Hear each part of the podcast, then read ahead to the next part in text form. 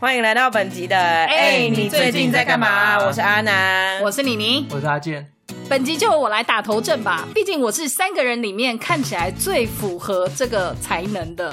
到底是什么才能啊？我们这一集要来跟大家聊一聊。在床上的招式不对，我们是要说料理进厨房，好不好？所谓进得了厨房，出得了厅堂。我本人就是这样的一位女性。那我想要跟两位一起来讨论一下，哎，你们通常做菜有没有什么经验呢、啊？通常做菜总是有一些契机嘛，你们都用什么方法做菜呢？阿南，你先。不要，我觉得应该要你先，因为是你开启这话题的。你为什么会开始做菜？我真的很害做怕菜，我开启了这个话题， 等一下你就收不回来喽。他等一下就开始炒饭了。我跟你 讲，对不起，我先 来。其实我开始做菜是去年在家居家的那一段期间开始，然后我原本、 疫情影响，对，然后我原本也是一个完全不会炒菜的人，哎、没关系，有多少小当家就是在这两年冒出来的啊？你知道我之前真的不会分呢、欸我不知道蔬菜什么时候熟了，它们不是都绿的吗？就是它会变色，会变软，软，可是有些菜你就是想吃脆的、啊，比如说高丽那菜，你生吃就好了，对啊，有一些你就是可以当成生菜吃我啊就。想吃热热的。微波啊，阿健，你到底要多怎么样？ 然后呢，所以你说你在这期间研究了各种，因此而获益，然后得了一些这种煮菜的功夫，是吧？就是学了一些些啦，现在可以说自己算蛮不错厉害的了吗？普普通啦，在两位大师面前，我怎么敢说自己是厉害的呢？那阿健是怎么样开始煮菜的？就是去当留学生的时候啊，留学生就专门在训练厨艺的嘛，这大家都知道。然后诀窍就是那个 MSG 给它加到爆， MSG 是什么？味 精啊，啊，可是味精台湾不能加，所以就是在台湾都加那个鸡精粉啊。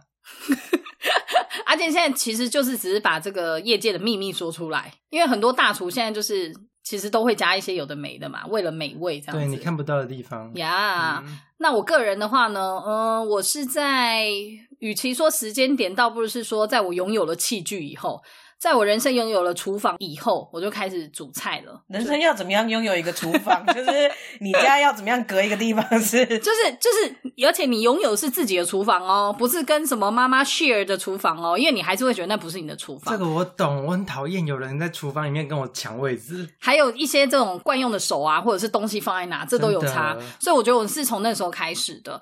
那我自己学习煮菜的方式，其实一开始是看食谱。而且呢，呃，各种食谱我都看，我看书的食谱，我也看那个料理 A P P。就是我只要没有 idea，或者是我今天想要生出这一道菜的时候，我就一定会很标准的按照食谱列出来的食材，还有它的这个佐料，然后我就按照它的比例跟分量，真的去完成它。可是我不晓得哎、两位是怎么样？你们是哪一种派别的？灵感派呢，还是像我这样子就是脚踏实地派啊？哎、我没有办法哎、我因为他那个食谱上面有时候都会写一些你很难买到的东 西，那你就不要做那一道菜啊！你对啊干嘛硬要做那一道菜？但有时候就为难想你自己吃呢？啊你旁边就只有顶好超市 啊！ 没有，他例如就是做那个鸡肉卷，然后他突然跟你要一个碧琪啊，你只有鸡肉跟那个腐皮，你哪来的碧琪？你就不想去买啊？那就是没有碧琪的鸡肉卷。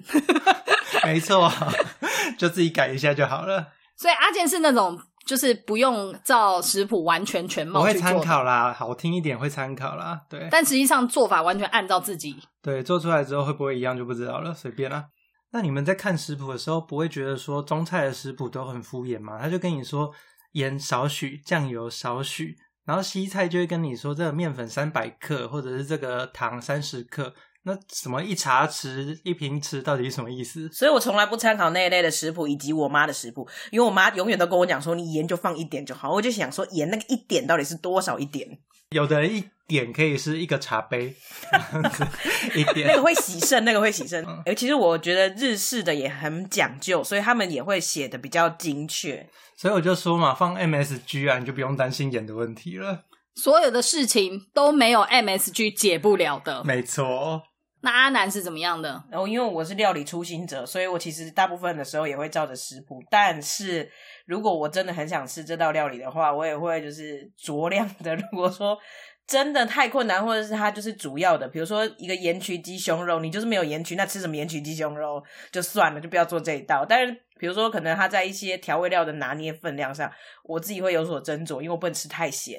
哦，就是有个人饮食习惯的那个考量这样子。对对对对然后我通常就是第一次按照食谱来之后，接下来就是自我放飞的时候了。就是比如说别人第一次告诉我说，你就按照着一二三四五这些步骤走，我可能前两次的时候，因为不想要失败，也不想要太难吃，我会按照那个步骤走。但是到第三次之后，我就想说随便啦，五四三 二一，先煮熟再切。三一四二五，我也觉得不错煮。熟再切的下话次也要不太要难了试吧？试 看？没有，比如说就是可能要先放蔬菜，先放肉的这种顺序，我自己就会随便调动，然后或者说、啊、他就跟你讲说加红萝卜啊，那我下次可能就加木耳之类的。因为已经煮久了嘛，就是稍微有几次经验了，你就对觉得那个调动的风险是你可以承担的。对，就花样就自己来了。哦那这样说起来，两位应该都有很多的实作经验喽。你们有没有自己觉得特别拿手的菜式啊？哎、我觉得我没有什么特别拿手的菜式，但是我个人有一个小小的偏方，我觉得不管什么东西，只要加 cheese，尤其是肉类料理，加 cheese 就对了，加 cheese 不管怎么难吃，它都会变好吃。而且我觉得加 cheese 有个好处是，你不需要再另外加盐巴。哦就是百利无一害就对了。对，那加 cheese，如果说今天是发霉的东西，是不是也可以掩盖那个味道？那个东西本身就坏掉了，再怎么说得也掩盖是也没有耶办法了，好不 好？加一个发霉的气丝下去，蓝莓起司。 就是你完全就吃不出来了。没错，那阿健是用什么方式？我与其说是拿手的菜，不如说是每一道都很拿手，每一道也都很不拿手。就是跟我刚刚讲的一样，我什么都是随性做的、啊。但是就是给人家试的时候，他们就会每一个都说啊，好好吃哦。我也不知道是敷衍还是真的，就这样客子套。吧。对，就是看你交的朋友是哪一种的吧。像我们这种真心款的， 就会说这次可能就是不太甜，吃了之后就哗呸，直接吐在桌子下，这样。超失礼有没有？甚至马上会被他讲说甜起来。我自己个人呢是呃，如果要说拿手菜式呢，事实上我也是说不出来。但我说不出来的原因是因为我认为我做出来的都还蛮获好评的，而而且我这个对象哦，就是我的这个好评客户来源呢。不分中外，也就是说，台湾人也有，然后国外的宾客们也有。那你想哦，国外的宾客他们根本就没有吃习惯亚洲菜吧？如果他们吃完还是觉得嗯很棒，就是他跟你说哦 good 或什么的话，代表什么？敷衍你，他代表他们就是代表他们就是那种客套的外国人， 不是啦，是我想我真的煮的还可以啦。所以要讲的话，事实上我中式、西式的料理我都有尝试，不过呢，我应该是都还蛮 safe 的啦，东西煮出来都还算好吃喽。哎、讲到料理，我还有一个问题想要问，因为你刚刚讲中西料理，我知道阿健会做甜点，你你也会做甜点吗？哦，很好，你完全就是问到我的一个罩门。OK，我先下课喽。 甜点我真的很少做啦，我比较喜欢做菜，尤其是炒饭。啊、哦哦炒饭我真的是跟大家极力狂推耶！炒饭就是一个你不分日夜还有场合都可以都可以做炒呀所以听想起炒就来炒，所以听起来你你比较喜欢吃中菜喽。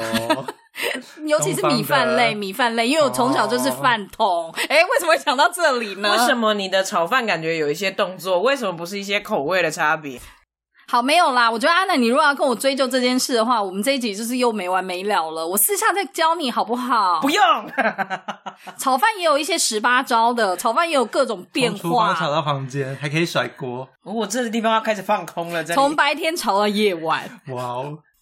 好啦，我们不要每次都讲这种啦，我们就是帮大家结个语好了。也就是说，其实做菜这件事情，并不一定要靠天分，对吗？可以靠灵感，可以靠，对，或者是你可以被附身，然后就是出就是神自我这样放飞的心灵就可以没有了。我觉得有时候照食谱还是可以的，炸厨房的几率会小一点。嗯，比较保险。像我自己个人是觉得，我可能也有一点点这个遗传，因为我妈还算可以煮点东西。诶，这样讲我妈就会生气，所以我会觉得，诶，我好像煮出来就能够模仿她。有时候是带着这样子的感觉在做菜啦。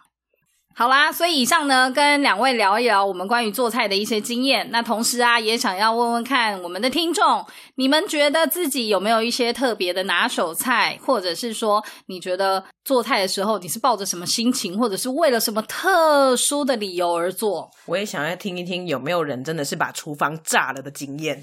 哎、我有烧过厨房，哎警报器有响的那种。 对，太伟大有了！机会再跟大家讲。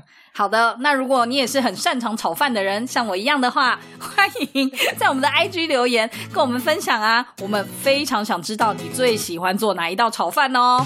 好啦，那今天的哎、你最近在干嘛？下次见，拜拜也别忘了订阅、分享、按赞哦。